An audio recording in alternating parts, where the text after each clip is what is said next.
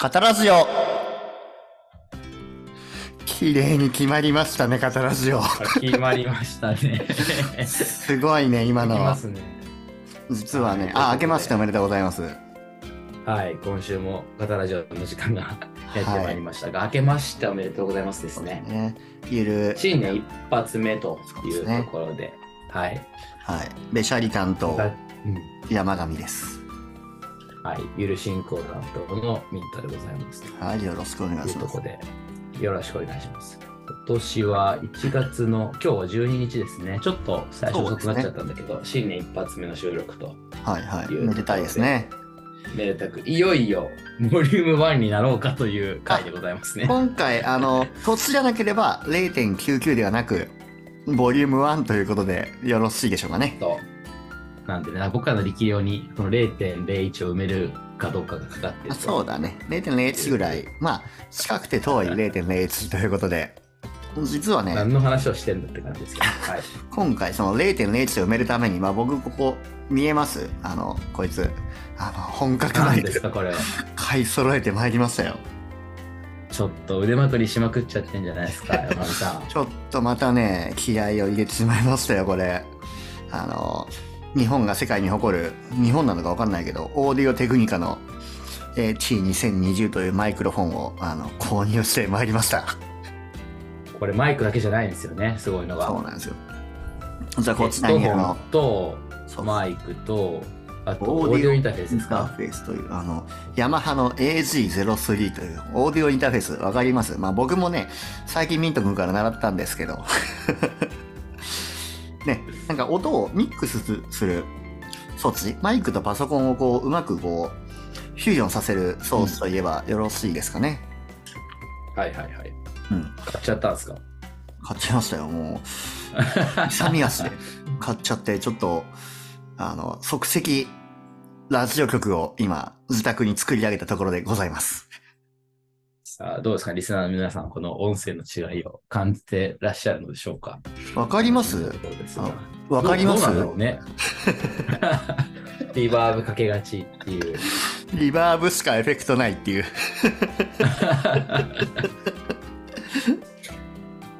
まあちょっとね、おもちゃが一個増えたというところで。そうそうそうそう。まあ、楽し生くか出してすいのきがたでいきとまこすろね、でこれでね。ございますね。よりはい。 はい。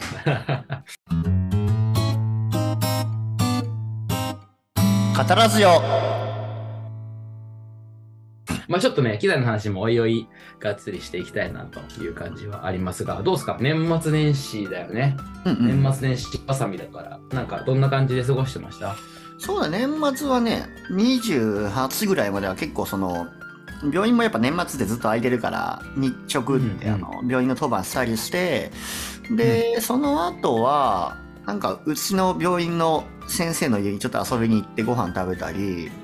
あとまあ、あの、まあ、ミントも知ってると思うけど、中高の同級生、まあ、あの、ケア、ケア原くんとか、あの、いあ池崎くんとかと、ちょっとサウナに行ったり、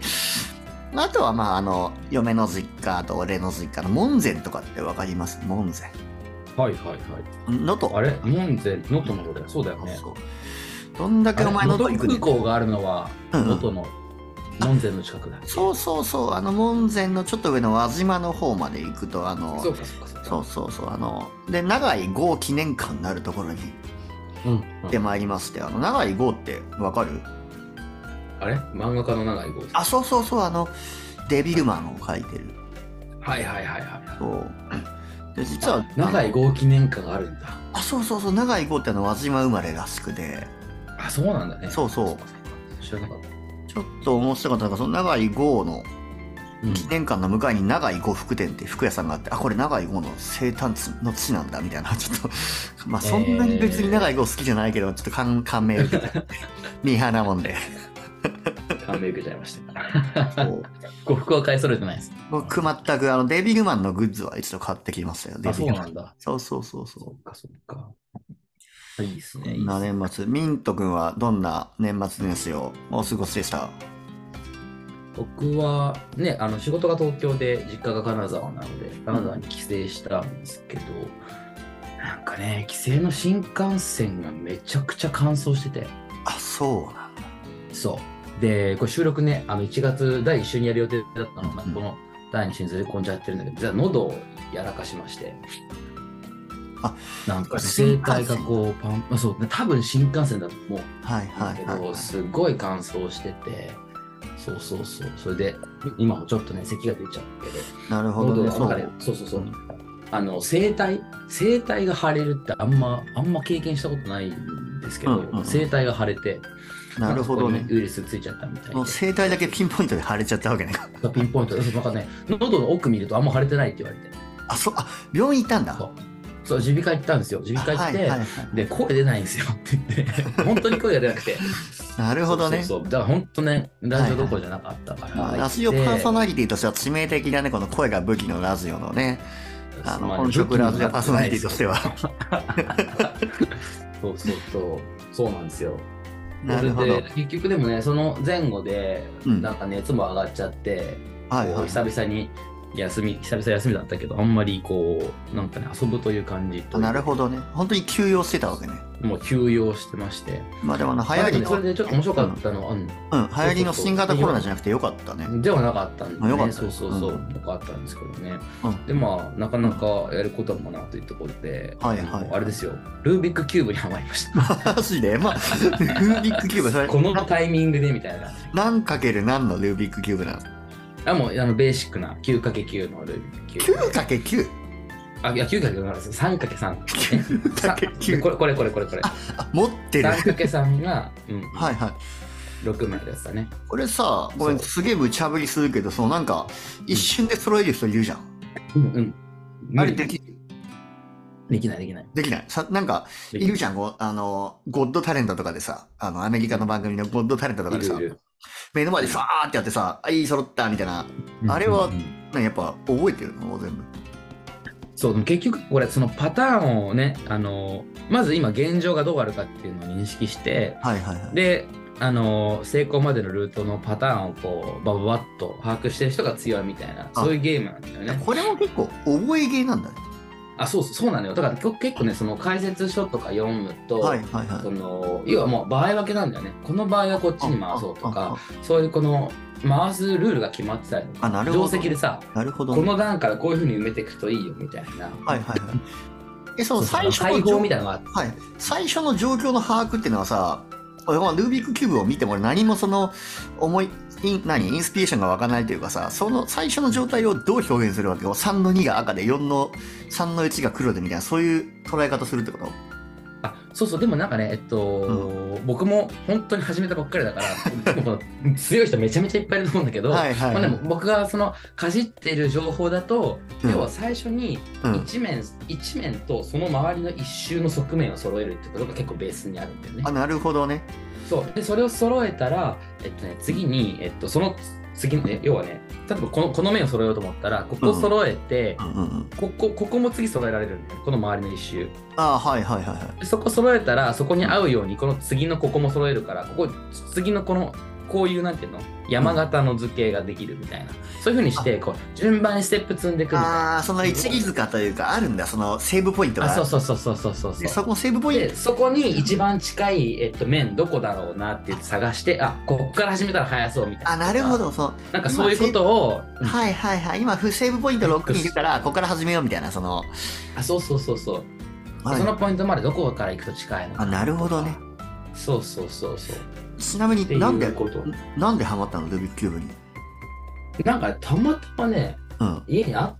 たのかなしょぼいやつがあっていはい。でちゃんと自分の家でも買ってできるようにしたいなと思ってあ買ってきたのかなそうそうだからルービックキューブさなんかなんか触れたことあるじゃん、触ったことあるーあるあるあるあでる。も結局なんかちゃんと取り組んだことないなと思ってこれで多分、調べてみた誰もら完成させたことないよ、ここのルービックキューブ。そうだよねうん。うん。だからはい本当にねあの、まあ、数学というか場合分けなんだよねはいはいこうはいい。うパターンだったらこういうふうに回すよとかこ他に影響ないように、えっとこことここを入れ替えるっていう手順をやろうと思ったらこういう手順で回すあー、という面白いね。そうそうそう。あるいはその方法論みたいなのがこう体系化されてて、でどれを引き出してきて使うかっていうことなんだよね。なんかあれだね、ラップと似てるね。似てないかラップやったことないかもわかんら。ないストックがあってこれを引き出してくるみたいな、先週の話。そうそうそうそう。あ、そうだね。確かに確かに。あ、でもその通りその通り。そのストックいかに覚えてるかとか、うんで、普通に手順を考えていくと、例えば A をやって B をやって C をやろうみたいなことが、あの、普通に必要になってくるんだけど、はいはいはいはい例えばさ A の A なんだけど A ダッシュみたいな特殊予見がありますみたいな A だったら、はいは C とかなんなら D まですっ飛ばせるみたいなルートがあったりするんだよねあ。なるほどねでそれは要は公式知ってるかどうかみたいなもんでそれ知ってると1個引き出し開くわって言ってはいはいそうでもそれをこう基本的にこれを見てどの公式に当てはまるかをパッと思いつかないといけないからどそこのなんていうか認識というか正しくこれを認知できるかみたいなところあで。すごいねいろんな能力が使える手ののそうそうそうそうそう使える手札の数っていうのが変わってきたりとかするよっていう、まあ、そういう遊びってことなのひねらめきまあもうなんかあれだね人生もてかもう人生の全ての事象はそんなもんなのかもしれないねストックいっぱい持っててそれをすごいバンバン出してすだごいから雑なまとめが入りました よ、まあリンクキューブは人生の縮図であると、いうまあでも面白いね俺もやってみたいなそうなのよなんかねルービックキューブは、うんねえっと、ハハンガリーだったかどっかの国のうん、うん建築学の教授がなんかたまたま思いついちゃったらしくってすごいたまたまだねそうそう空間の演習するときにそのなんか6つのこの三角形さんの面を持ってる、はいはいはいえー、と立方体の6つの面をそれぞれの色に塗り分けてみたら、でこう回してみたんだって、うんうんそしたら元の状態に戻すのに1ヶ月以上かかったとかって言っへてーこれは面白いパズルになるぞって言ってはないんか始まったっていうのがきっかはいはいはいけらしくって、すごいそねうそうだからもう本当に素手でやろうと思ったら本当に1ヶ月以上かかるみたいな、はいはいはいはいそういうものだと思うんですけどなまるあ、ほ方ど法論がね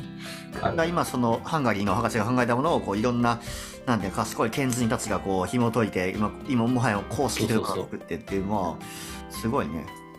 なるほそどうそうそう。だからそのなんかね、戦術というか、考え方もなんか結構派、派閥があるというかあ、何々派閥でいくとこういう風な体あな系るでほ考どねえるよとか、あのそうそうそう。だからさっき言ってた下の一面からそうやると多分一つのやり方だと思うんだけど、でも結多局分いろんな流派がある。何派閥でしたところでもう最速で回すっていうふうに計算したらさ絶対最短でたどり着く派閥があるんじゃないのその結局あ、そう。だけど、結局さ、これってさ、うん初期要件のさ、レパートリーがめちゃめちゃたくさんあるから、あそうそうそう。たまたまこの派閥だったら有利な場合もあるけど、ー、はい、別の条件から始めようと思ったら別の派閥の方が有利なのがあっはて、結局何が最強なのかっていう話になるんだよね。でそうするとうん覚えなければいけなはいいそのルールというか、うんえっと、法則の数とそれからその登るべき道筋選ぶべき道筋の数との最適化が起きるあなるほどなるほどでたくさん覚えなきゃいけないんだけどめちゃめちゃ速い手があるっていう派閥がはいそはいのやり込んでる人にとっては有利だしそうじゃなくて僕みたいに入門者にとってはなるべく覚える手数が少ないっていう方がやりやすいってなるし、まあ、そのあたりで結構ねグラデーションがあったりするんだと思うんだよね。全然知らないんだけどその競技ルービックキューブは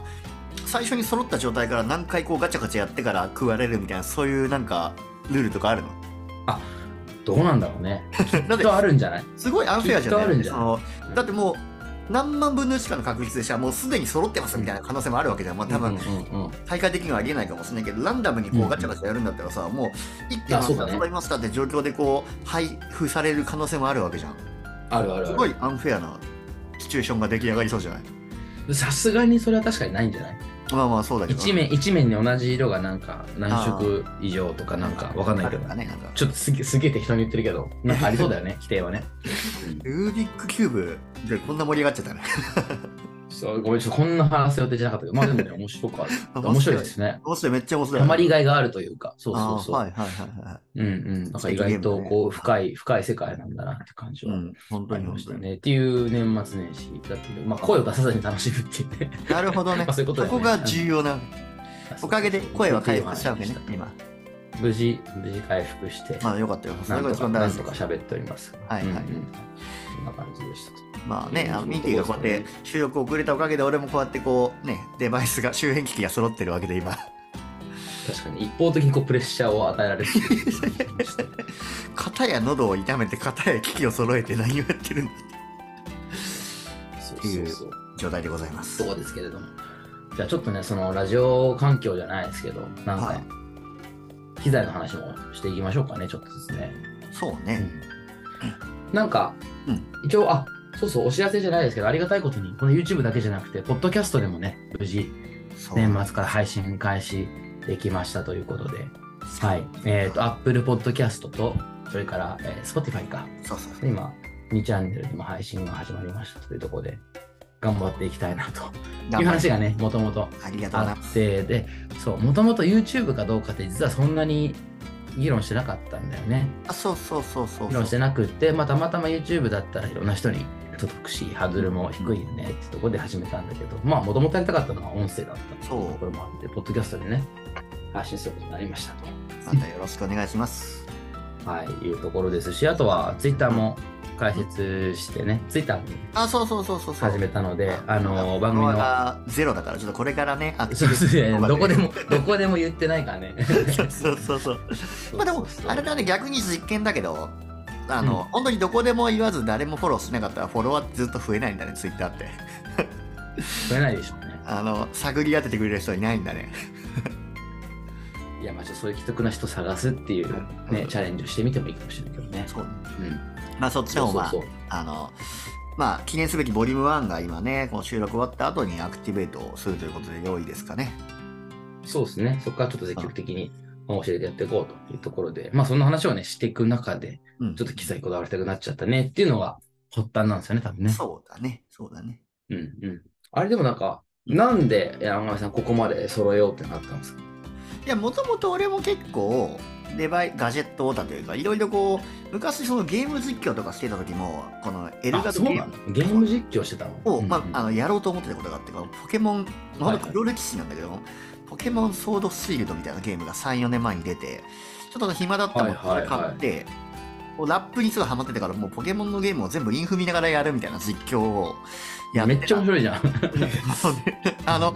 一応ねあの自分の所属する病院では有名になってあの病院長に、ねうんうんもうなんか今度はそのやめてくれくれませんかみたいな注意を受けるというそういう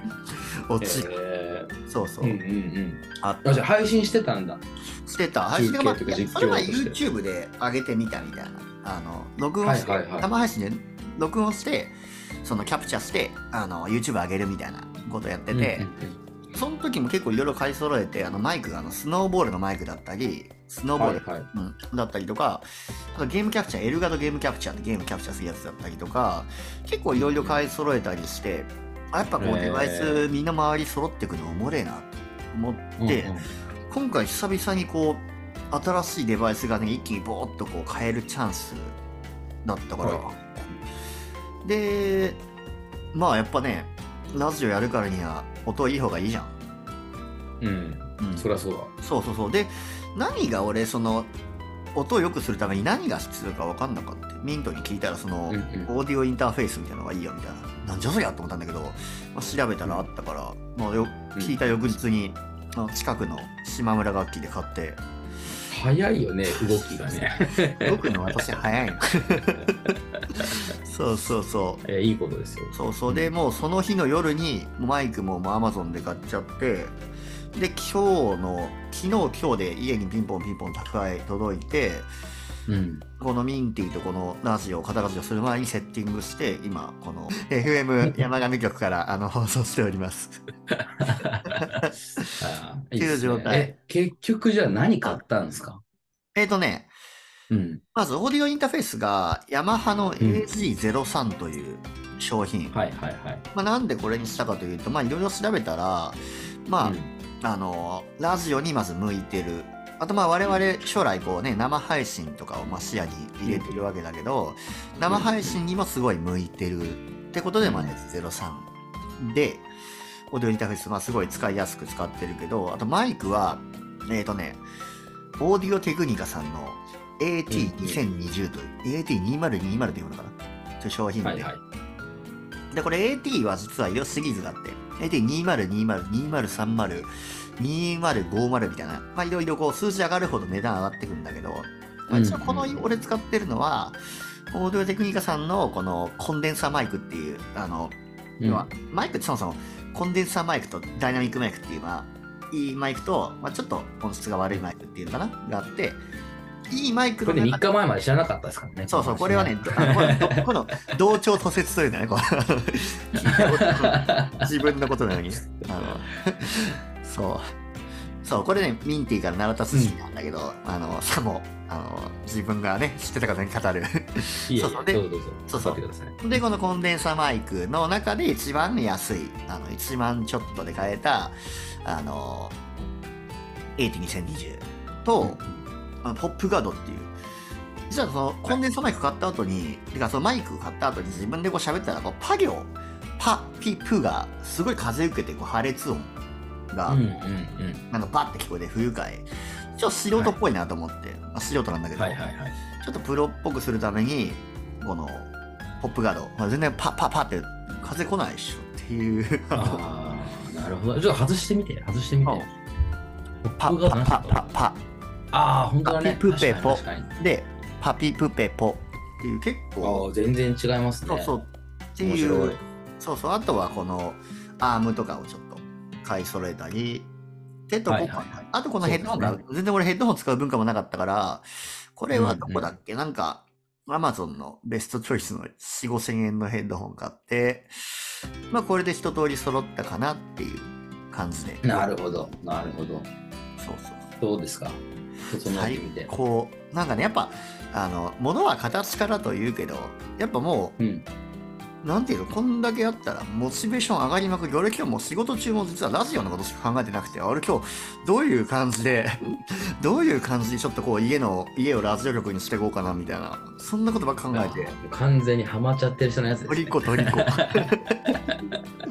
あのそうなのあでもさその、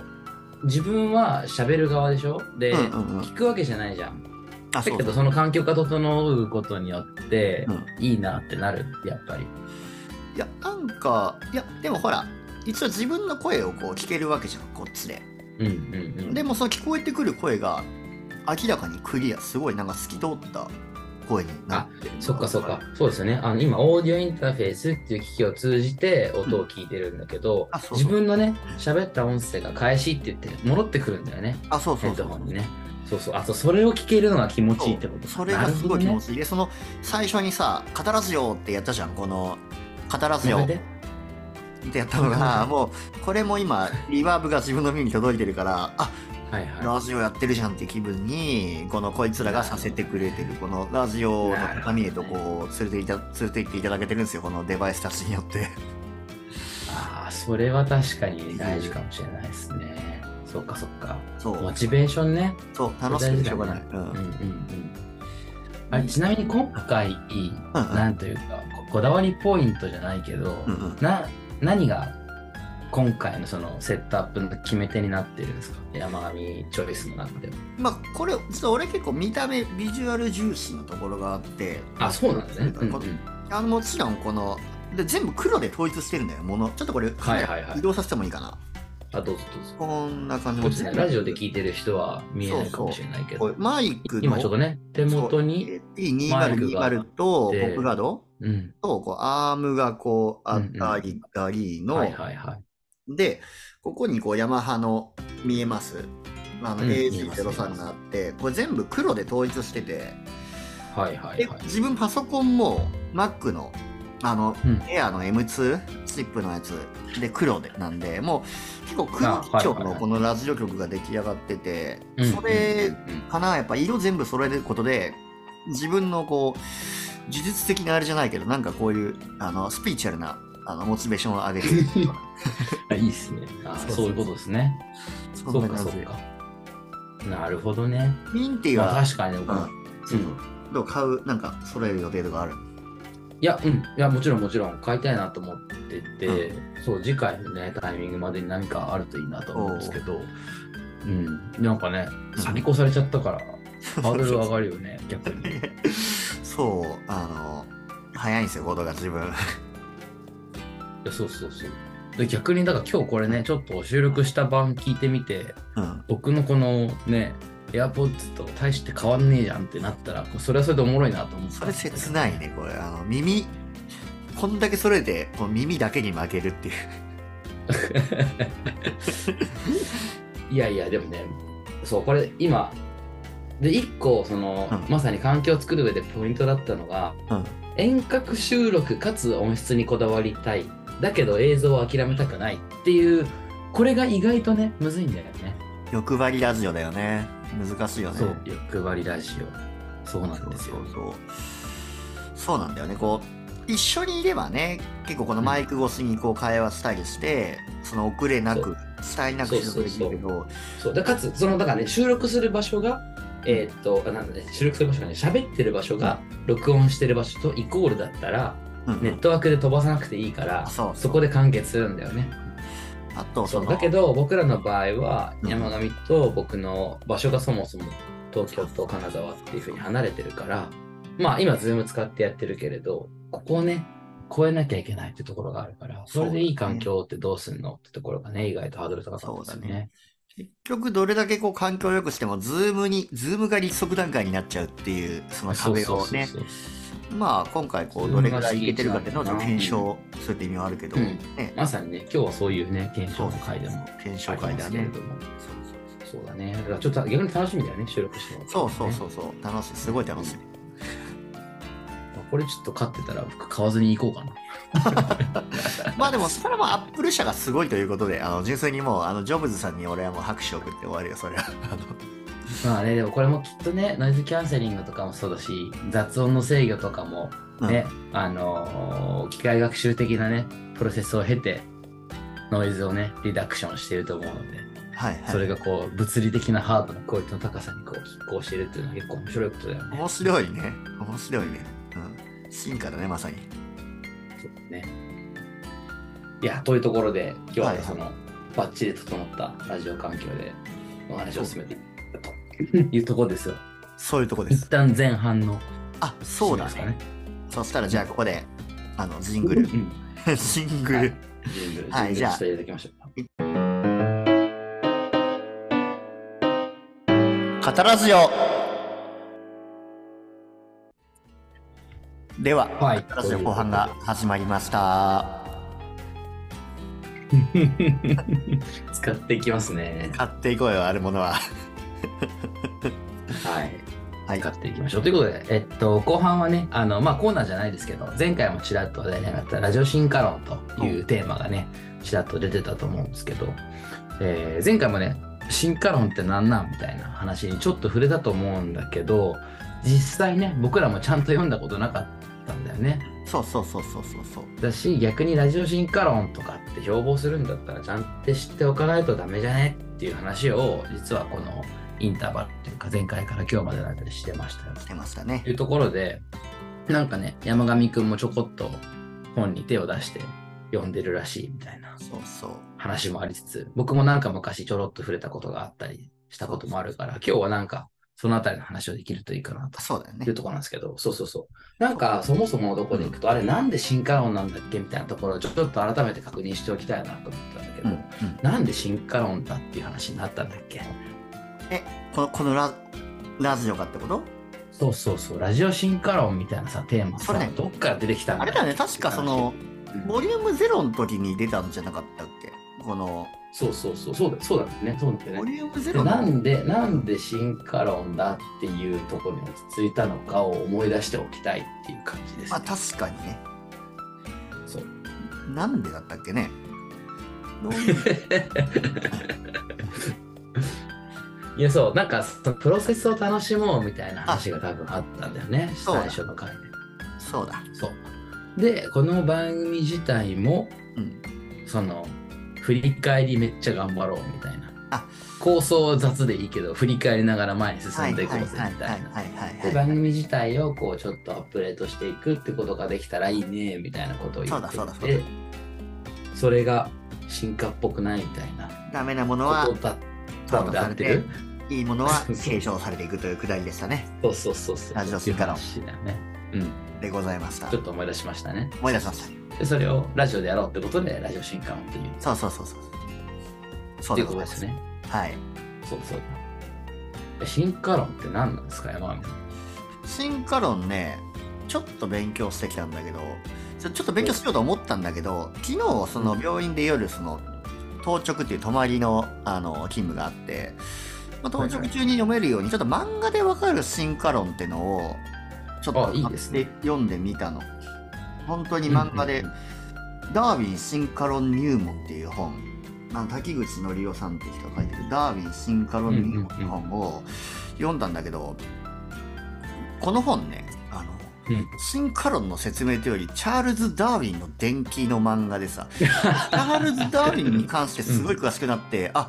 ダーウィンってこんな人だったんだ。あ、あダーウィンって体弱かったんだ、みたいな、そんなことをすごい学んで、今日進化論のイロハンに関してはあまり学べてなくて、で、ま今、あでもね、大事なことですよね。そうそうそうどんな人が進化論を考えたかっていうのはね。そう。だんから俺、チャールズ・ダーウィンに関しては、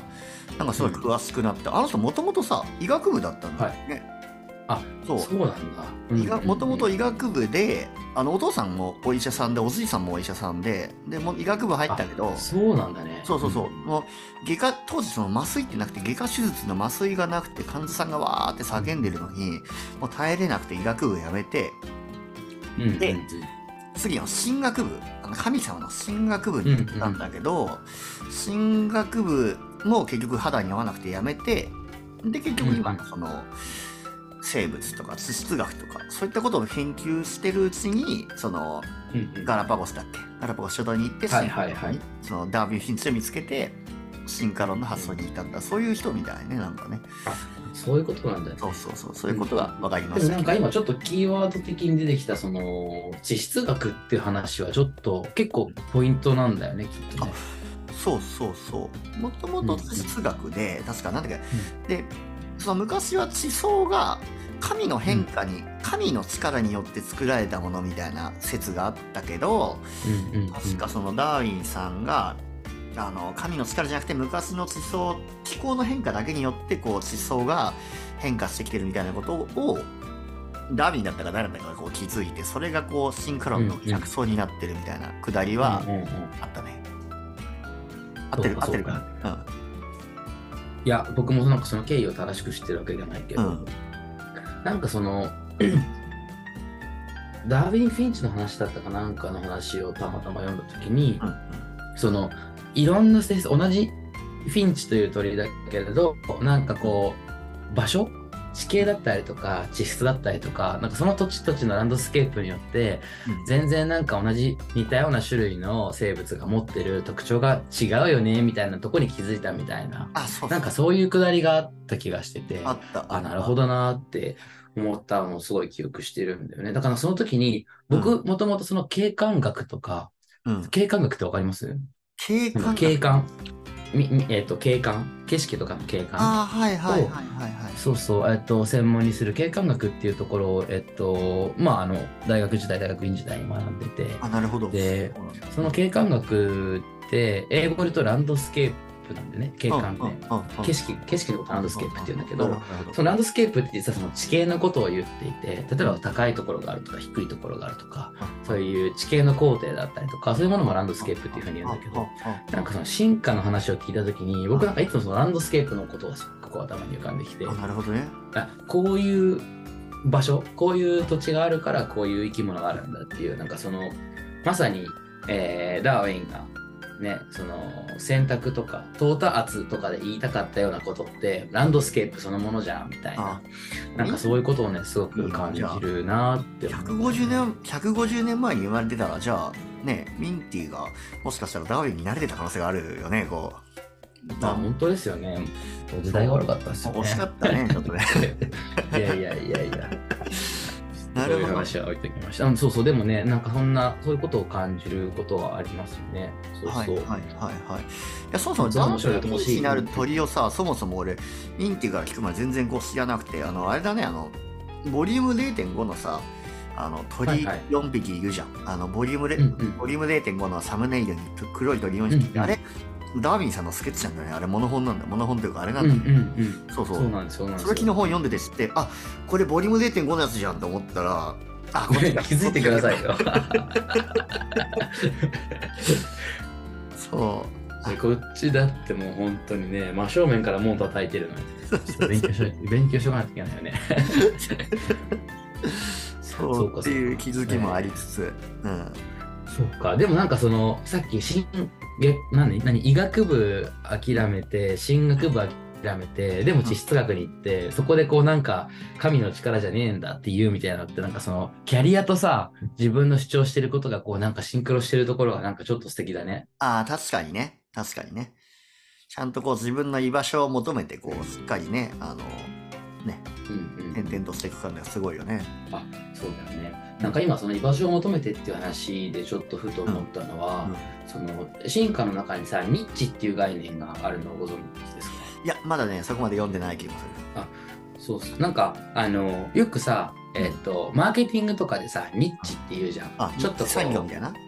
そうそうニッチ産業とかもそうだしえっ、となんかニッチなニーズを見つけるとか、うんなんかこう全然市場でかくないんだけどちっちゃい、うんねちょっとこうマニアックなみたいなニュアンスを持あったーニッチみたいなこと言ったりすると思うんだ語けどらずでも目指す場所かもしれないね、こう。あ、そうそうそう、そうだね。そう、ニッチってもともと確か、えっと、生物、生物学、生態大学、その進化論とかがを扱ってる学問の概念あだそうなったのはずなんですよ。確か。そう。へえで、なんか生態的ニッチっていうのがあって、はいはいはいはそう。で、生物は、うん要は、えっと、ある、えー一人だけで生きていけないんだよね、生物って。い。ああのさ食物連鎖とかもあるし、食物連鎖だけじゃなくて、環境とのこう、コミュニケーションもあるしっていうので。あ、あ、そういうことね。うん要は、えー山上寛という人間が本名全部出しちゃった山上君が いいよいいよいいよ。うん山上君がうんあの地球上にいて、うんえーまあ、奥さんいなかったら生きていけないとか、うんそれからえっと山上が普段食べてるご飯を作ってる人がいなかったら生きていけないとかそういう前提っていっぱいあるじゃん。あるあるある。うんそうあつまりあの生物って単体で生存することができなくって、、はいはいい。ろんな上のレイヤー下のレイヤー横右左みたいないろんなとことこう相互関係の中で生きてるみたいなところがありますというところがまず大前提としてあるじゃうない。んうんうん、でそうなった時にあのある特定のさ関係の中で生きづらいなと思っても別にそこからさ場所を変えたらささっき言ったランドスケープが変わるわけじゃん。ああ、すごいいいこ違うと。場所に移動できるわけじゃないですか。そうするとそこで必要になる機能とか特徴とかうん強みとか弱みとかって全然変わってくるよ全ね然違う、全然違う。でうんうんそうすると実はなんかその進化論っていうと弱肉強食だとか強いやつが生き残るんだみたいなイメージがどちらかというとねあると思うんだけど実はそうじゃなくてうん自分が生きやすい環境を選ぶということも一つの戦略の戦略になり得るよってことを示唆してるんだよねあ実なるはほど進化論っていうのは。現代のこの人間の生き方にもこうなんかあそうそうしてそくうれる。ってわけか。そうそうそうなんか僕はそういうなんか兆しを感じててなるほど面白いですねあそれってすごく面白いアイデアだよなと思ったんだけど、なんか今そのダーウィンの人となりを聞いてて、うんなんか彼自身がそうやって自分のさ能力を発揮できるニッチを探し求めていった結果こう質学に行きづい行き着いたんじゃないかっていうのをちょっと今思ったんですよあなだるかほらど。なんかすごく、うん、そうそうそうその人となりがすごくいいなと思ったはんいだよね、はい。あの置かれた場所に咲きなさいではないってことね。こうあの転がる石には苔がつかないみたいな。うんむしろこうそうそうそうそうそういろんなとこにこう行ってね自分の要はこう避ける場所をこう見つけなさいっていうことなんそうなんですよそうなんですよ、そうそういそうやそうすごいあのいいいいいい示唆ですねそれは。そうそう。なんかね、それを生態的ニッチとかっていうんだよね。あーそうそうそう。ね。だからねなんかそのあたりはそのあたりだけでもワンジャンルになるぐらい多分結構深い領域なんじゃないかなと、勝手に僕は門いや外面観な白いでもそれは自分の生き方にも例えばねこう辛いまあ別に今の職場辛いわけじゃないけど、まあ、辛い職場とかにいたら別にいろんな場所、まあ、北陸から出ることも可能だし人の多い都会に行ってね新しい場所があるかもしれないしみたいなそういう考え方にこうつながってくるわけね。そうそうそうなんだよねなるほどね。そのあたりはなんか僕らが結構示唆を引き出せ引き出しうるなんか疾患面白いところなんじゃないかな確かに気こうがする進化論からいろいろこう現代の我々の生き方にこう示唆を見つけていくっていうのも面白いかもね。うんうんうんそうだねうん、ちなみにその漫画で進化論を学ぶからはなんか他になんかおもろいポイントはあったんですか漫画で進化論学ぶでね学んであの奥さんがすごい綺麗に描かれてたぐらいからダーウィンの妻がすごい綺麗に描かれあでもそうそうで漫画で進化論学ぶ読んだんだけど結局まあそれじゃ物足りないというか、物足りなくてでその後にもう一つ読もうと思ってもう一つ本をちょっと昨日ね買ったというかそのウェブウェブの本買って何かおかしいか迷ったんだけど現地の進化論を買うべきか、うんうんその進化論のまとめみたいなの買うべきかすごい迷ってあ現地確かのに進化論の和訳読むのに800分かかるって書いてあって800分も俺ちょっと今すぐに費やせねえなと思ってああの、うんうんうん100分で読める名著 NHK ブックス進化論はいはい、ありますね。あります進化論っていうのがあって、それを読み始めてあこれなら読めるなと思って今それの一章を読んだぐらいお8分の1になったね。あそうそうそうそうあのまあだからねこう進化ですよ あの確かにね。確かに。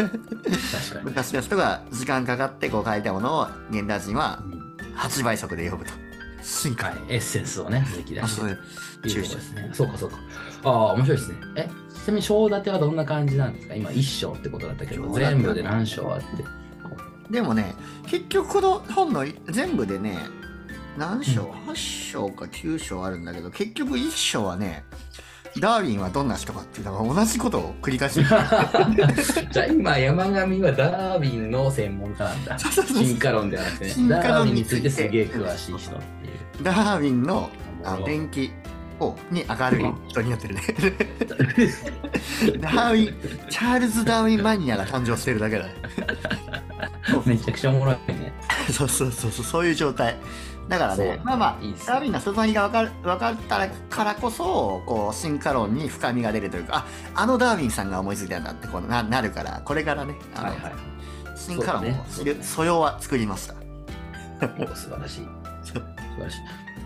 これさ、ちなみにさ、このラジオを通じて、この進化論にどう向き合っていくかみたいな話をさ、結構真面目にすることもできるじゃないですか。できるできるうんなんかさ、どうするここはさらっと流して、ひたすらね、ラジオとして中身を作っていくのか、それとでもも進化論も一個テーマにちょっと勉強してみるみたいなとこもあると思うんだけど、でどもうどう俺すらか結局そのテーマをずっと探してたわけじゃん。そのうんテーマだからそのコーナーをずっと探してたわけじゃはいはいはい。ん。だからまあ、コーナーとして進化論を扱うっていうのもありだね。うんじゃあ今日の、あの、うんうんじゃあこんな感じで、進化論ちょっと読み進めました。どうでしたで、進化論に関してこう、ディスカッションするっていうコーナーにするっていうのも全然ありだ。おうん。ーその時に現状読まなくていいのあ、そうだ、それ作るぐらいなら現状だね。800分。短いそうだね。800分をむしろね、100分ずつ読んでいけばいいよねっていうことだよね。むしろもう英語で読もうぐらいの気概を見せたいよね、こ う本当の現あなるほど状ね。和訳じゃなくても。ダーウィンの書いた文、ダーウィンの書いたこう文字を、そのまま頭にはこいうはい刻はいみ込みたいというモチベーションすら湧いてくる。じゃあ原稿を読みます。原稿やばい。やべえよ、それ。いくらで買えるの、原稿。あ確かにそれ面白いかもしれない。意外とさ、その、何、進化という概念はさ、我々もポケモン世代だから、ポケモンでもね、なあんかそうね存分に受け取っているし、結構その、弱肉強食みたいな話とかもさ、ビジネスの世界でも言われたりするし、ああ、なるほどなんね。かその、近しい概念はすごくたくさん受け取ってる気がするんだけど、あ実はその本丸に触れたことがないことなんじゃないかなとそ思うってだね。しかもまあ、その進化論って名前自体はもう昔からずっと聞いてきたにもかかわらず、何も知らないっていう状態ね。そうそうそうこの前ウィキペディアで読んだぐらいのことしか意外とみんな知らないそうそうそうそう。とかあるからなんかちょっとこれは向き合いがいがあるかもしれないですよそうねだでかつうん僕らのそのなんというか興味領域にもすごくこうマッチしてる気がするそう。しなかもんかそこうんなね感、じはしますねむしろ申し訳なさそうな感じでこう進化論をこうね使わせてもらってるからには現著ぐらい読もう読めよってこうあのダーウィンさんが俺の電気で読んだダーウィンさんが言ってる気がするんだよね、うんあのお前進化論学べよって、はいはいはいそうそうあいいっすねいいっすね学ぼう学びますか学んで語ろう進化論だからそうすると進化論についてちょっと話すコーナーが今後はレギュラー化するかもしれないですねそうだねあのしばらくはだから今そのでも進化論なんて所詮800分とか思ったけどそんな800分ね俺らがラジオ何回かで語れる内容じゃないよなもうだからあのずっと結構長いコーナーになるかもしれないねこう進化論について語るっていうあなんかでもそれぐらいがいいかもしれないよね。うんうん、これぐらいさ、僕らの会話ぐらいの薄さでさ、許容できるぐらいの分量ずつ毎回棚卸ししていくっていう。ゆる進化論ラジオってやつか。ああ、いっちゃいます、そっちに。いやいやいや、いかないけど、いっちゃいます、そそっち的な、に。的な、あの、ね、そうそうお互い進化論をね、真正面から学ぶプロセスはこれまでなかったわけだから、そうまあ、ちょっとね、いい機会かもしれないですね。まあね。そうか、そうか。いい。ゆるなんちゃらラジオのアシュ、アシュになれたらいいんじゃない僕ら は。あ、足 ですね。アシュ、アシュ。足ですね。そうそう。あそこ族もは、あのね、一一部継継承しつつね、あ、そうそうそうそうそう。しっかり淘汰も、淘汰して、継承して、うんうん。やっていきましょうよ。ああ、確かにいいかもしれないね。まあ、あとはちょっとね、興味があるトピックとかをちょっと拾っていきたいよね。そうだ。まあ、ちょっと今日なんかどこまで紹介しようかなと思ったけど、うちでなんか進化に関連する本何があるかなと思って、ちょっとなんか本棚をざーっと見ていたら、はいはいはい。まあ、意外と進化という概念自体は僕も興味があって、で、ただ、ダーウィンの進化論を真正面から読んだことはなかったんだけど、うんなんかね、3冊ぐらい面白そうなやつがあって、おおおこれなんかね、今紹介したあれかな。なんかね、僕結構、おうん。その3冊だから一番影響を受けたのはこれですね。理不尽な進化っていう本。ご存知ですか何それ遺伝子と何の間とか、運だね。それさ、運。うん。これさごめんすごいあのあのローカルな話になるけどさ見て中学か高校の時の本の紹介でその本紹介しなかった、いや、この本ね、僕大学生になってから、えっと、出た本だから、あ違うかその頃はなかったと思う。ミンティがなんかねそういう進化論系の本を、なんか中学か高校の時の本の紹介で紹介してた気がすごいするんだよ今なんか今あと思い出したああったかな。でも僕結構その進化論は興味持ってる領域で、うんうんこれ実はね、うんサイン本なんですよ。この書いてくれた吉川博美さん。講演会に行ってきたんで、お書いてるんですよ。すごいで2015年。このサインもらうぐらいそのこのそうそう、こうです。進興味があったわこの何この人は何そうそう他にいろいろ進化論に関する本書いてるのえっとね、吉川さんは、えっと、すごい素敵な方で、うんなんかこう、ちょっと僕も見習いたいなと思うぐらいなんだけそど、う多分ね、もともと、うんえっと、ヤフーかどっかに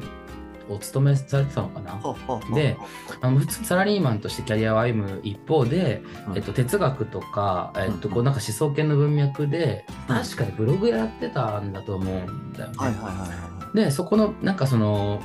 えっ、とアマセミセミプロみたいな分泌業のとこから始まっていはいでその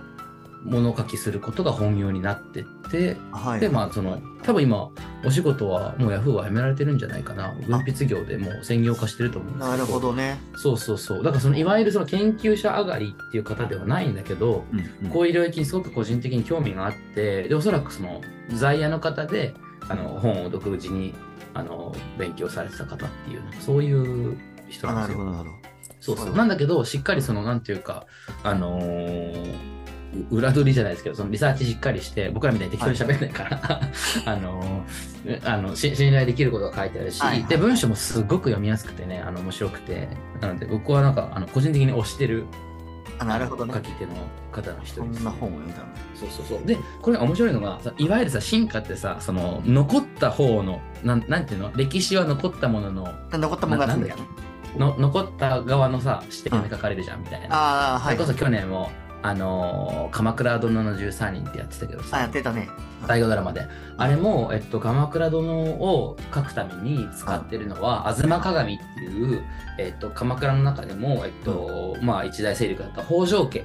の目線で書かれた歴史書を中心にあの脚本とかさあ起こされてるそうだよね三国志そうあれって要はそのそうねそうそうそうあのあそ勝うまさにっまさたに義が残したとか真が残したとかそういうそうそう書そういてあるもんね負けた側の歴史書って大体なくなるからあ残んないはずそうだされるなもんんだねけど、そうそうそうだから基本的にさ歴史って勝ったものの歴史じゃんみたいなことあうがん言われることが多いんだけど、うんうんこの理不尽の進化っていうのは、あの進化って別にその必然で残っていくものばかりじゃないですよっていう話がテーマになっていて、要は絶滅の側から進化を眺めてみるってどういう営みなんだろうねみたいな。あのそういう視点で書かれた本なんですよ。だからなるほまあど進化論の入り口としてはちょっと車に構えてるじゃ車に構えてるかもしれないけど、面白いねでも結構おもろくってそうそうそう。はいはいはいはいだ例えばさ恐竜がいなくなったのってなんでみたいな話でいくとさ恐竜ってやっぱさ一世を風靡していてうん当時の地球上でやっぱ最強だったわけですよね。で現代における、まあ、人間ないしは哺乳類と同じようなた立ち位置というかさ、うんうんもう他の他の種が全然もう対等できないあぐのらい水水を許さない、あそうのそう洪そ水うみたいな生き物だわけね。まさにまさにはいまはいさはいに、そうそうそう。ってなってたんだけど、ん結局その隕石がやってきて、まあ、隕石だと言われてるけど隕石がやってきて、でそこに伴うこうあ、なんか気候氷変動こうなんかそうそう地表をね月がこう雲が覆っ太て陽しとかまなっくなっててそうそうそうで光させなくなっちゃってで冷たくなってとかそういう環境の変化に大きな体は耐えられなくって、うんうんで小さくって身身動きの軽かった哺乳類とか鳥類とかだけが残っていくみたいななんかそういう話になっていくと思うけどそれってさ全然さえいわゆる進化のさ考え方からするとこれまで存在していたトーターツうんっていうのは太陽がさんさんと降り注いでいて気候が良くてっていうのが世界の前提だったってところで強かったのが恐竜だったわけだよね。はいはい。だけどその前提がある日ある時まるっと180度変わりましたみたいなそう大富豪でいうところの革命起きたみたはいない世はい界はいのはわいけじゃんは。強いの概念変わったみたいないなるほどね。そうそれが起きた時に残るカードが変わってきちゃうよねっていう話があってでそれって別になんかその強いか弱いかって決めるのはその存在してる側じゃなくて存在させられている環境側で強いか弱いかが決まるに過ぎないよねみたいなあーはいはい話なわけじゃないですか。そういうことね。そうするとそうそうそう環境どの環境にいるかいらいることができたかどの環境に追いやられたかみたいなことってうん自分ではコントロールできないからアンコントローラブルなものとしての運みたいなあなんかそういうこれがそ話の観点でタイトルの運になってるわけだ。そうまさにまさにまさはいにまはさいにだから進化ってその理不尽ですよとはい。はいはいはい。あめあ一応合理的なプロセスではあるがそのご合理性ってなんかこうなんていうか強者の歴史みたいにかか語られているけれど、はいはいはいたまたま強者になっただけのやついっぱいいるからみたいな恐そういう話なんだよね。恐竜って確かでもあれだよね。こう人人類より長くいたんだよね。じゃなかったっけあそうだね人類より多分地球上に生存してた期間も長いですね恐竜の方がってことは人類の進化わかんないこの今こういう状態を進化すごい進化っていうこう思ってるのも人類の終わりかもしれないけどあ恐竜はだってそうだよねそうだよね恐竜はこんあんだけこうね長長くいたのにもかかわらずこうやってあのオンラインでラジオできてないわけじゃん結局ねそれまあうんうしんてたのかもしれないけど、うんだから人類ってすごいよねその進化って確かにねすごいすごいすごい恐竜で恐竜が恐竜が地球上にいた期間がこれだとするとうんうん最後に恐竜がいた期間と人類が登場するまでの期間の方が短いんだよねい意味わかるだから恐恐竜がいた期間が長くてうんうん恐竜が消滅した期間がここだとするじゃんうんここから人類が登場するまでの期間が短いんだよね。恐竜がいたトータルの期間よりも。恐竜が絶滅してから人類が登場するまでの期間の方が短いはず。そうなんだ確か。確かそうだったはず。だから恐竜ってだからよっぽど長いことこのいや、そうなのよ、そうなのよ。王子だったんだねこの地球のすごいよねそう考えたらもともとそうそう恐竜がこう踏み歩いてた世の中にこうやって俺らいるわけでしょ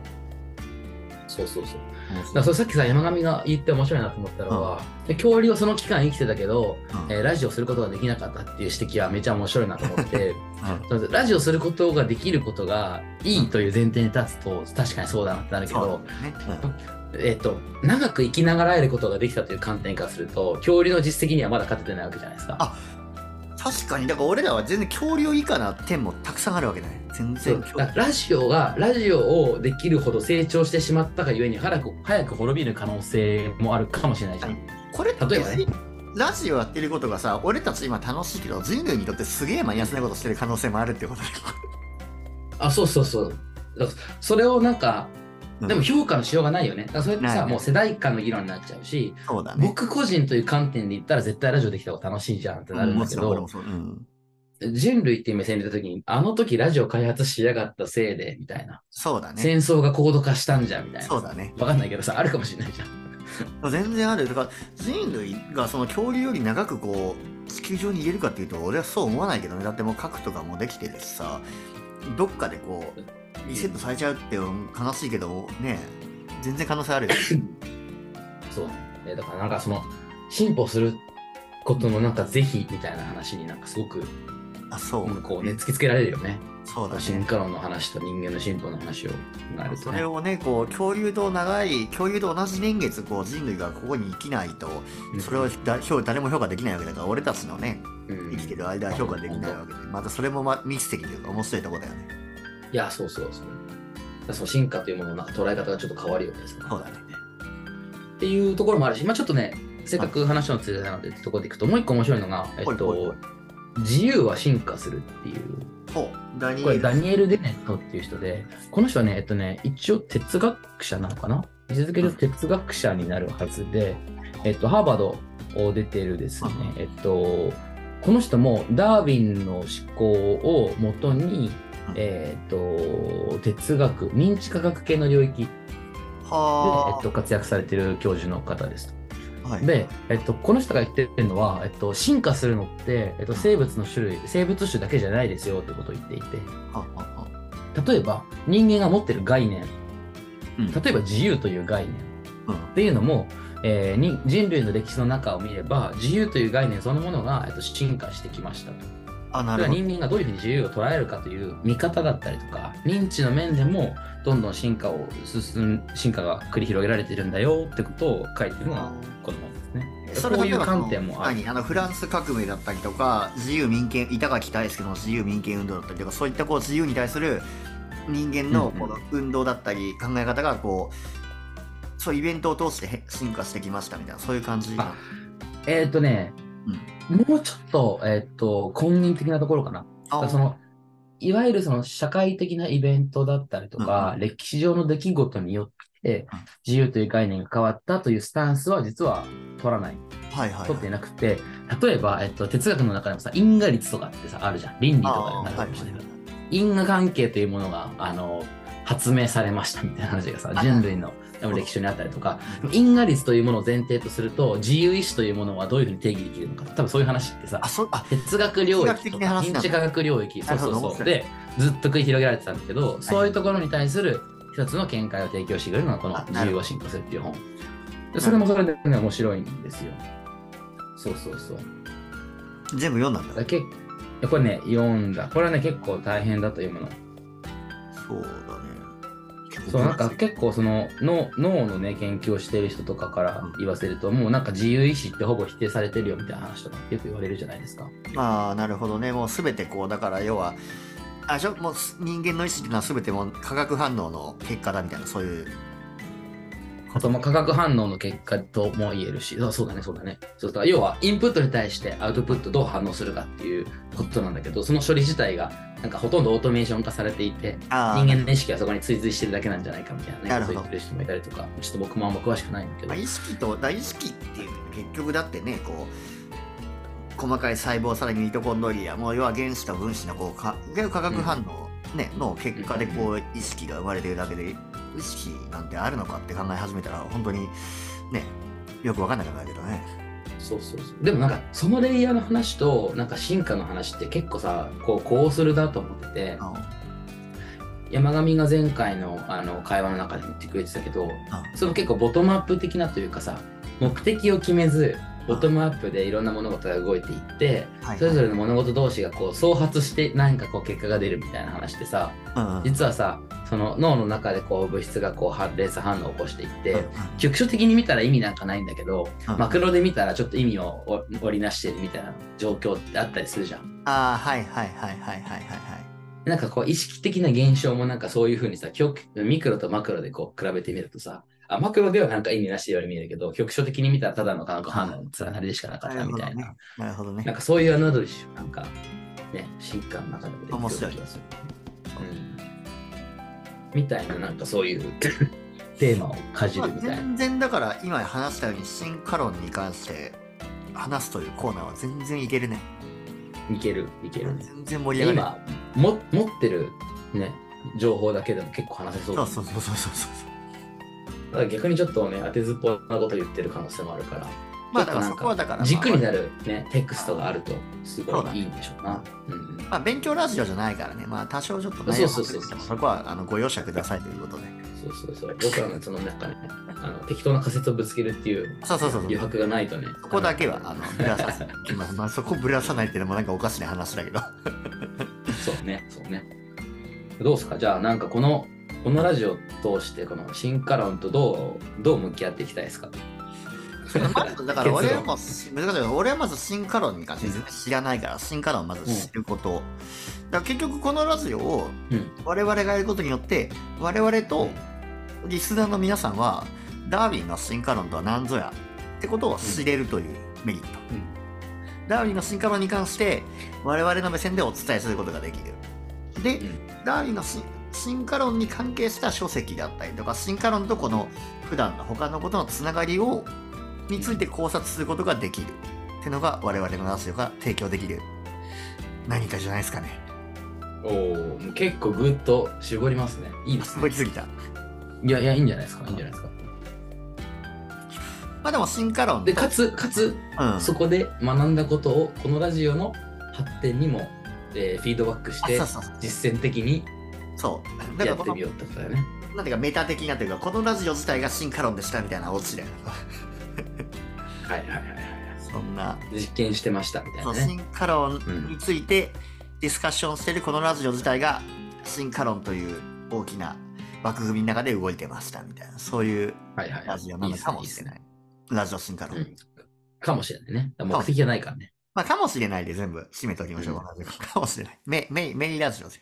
うんうんでやることは進化論を、えーつまみ食いしながら適当に食っちゃべるってことだねあ。そうそうそうそうそうは酒いはのつまみ的進化論をいはいはいああ、いいですね。そうそうそう進化論つまみ、いいね。美味しいね 進化論、うん。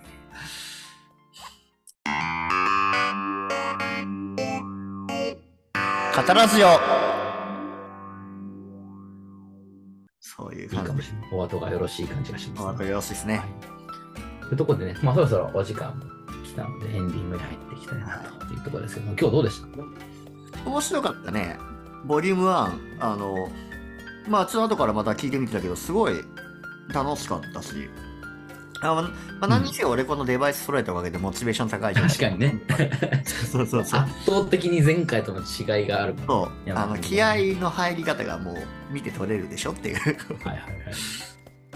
気合はね、デバイスは投資してるが、一切事前準備してこないっていう気合の入り 方だもんねそうそうそう、まあ、そこのギャップもまたこのねあうの、ん。面白さということではいはいはい。いい、いあとあのねい、いいと思います。進化論、まあ、一つね、コーナーも決まってよかったんじゃうんうん。確かにね、ない、オーナー的にしたていけるといいねうん、。大事な、うん。そうだね。あと、ね、これからツイッターも頑張りましょうという、こう、昇進表明もしたし。あと、あれだね、そのうち、こう、どういう形にするかわかんないけどな、お便りとかさ、紹介はいできたら、ラジオっぽいよ。まあちょっとね、聞いてくれる人がいないことにはね、まあなんだ頼るものもない ので、そうだね。まずはそこを、はい 頼るものがない。はい、お頼られないので、頼られませんね。ちょっとはい。ちゃんと、頼られるように、頼られるように頑張りましょう。うん、そんなとこですな。そんなとこだね。じゃあ、というところで、締めはちいゃって、くだ本さい。日の収録は以上になるかなと思いますが、そうね。また、これもう週一でやるのかね、来週もって言っちゃっていいのかな。来週じゃなうい、週1でやるでしょ。まあ、どっちかが体調崩さない限り、あの、 はい、じゃあ、そうしましょうか。声帯の乾燥に気をつけて、本当ですね。は声い。は命なので、はいあ。の体調崩したら早めにご相談ください。まあ、何かしらちょっといいアドバイスができるかもしれない。ああ、かもしれない。かもしれさすが。ない。うん。はい。かも。はい。とかいうもわでけすねで、まじゃたあ、本日のお時間は以上ということで、山上手吉田で形をお送りいたしました。はい、本日はこの辺で失礼いたします。はい。失礼いたしさよなます。さらよ。なら。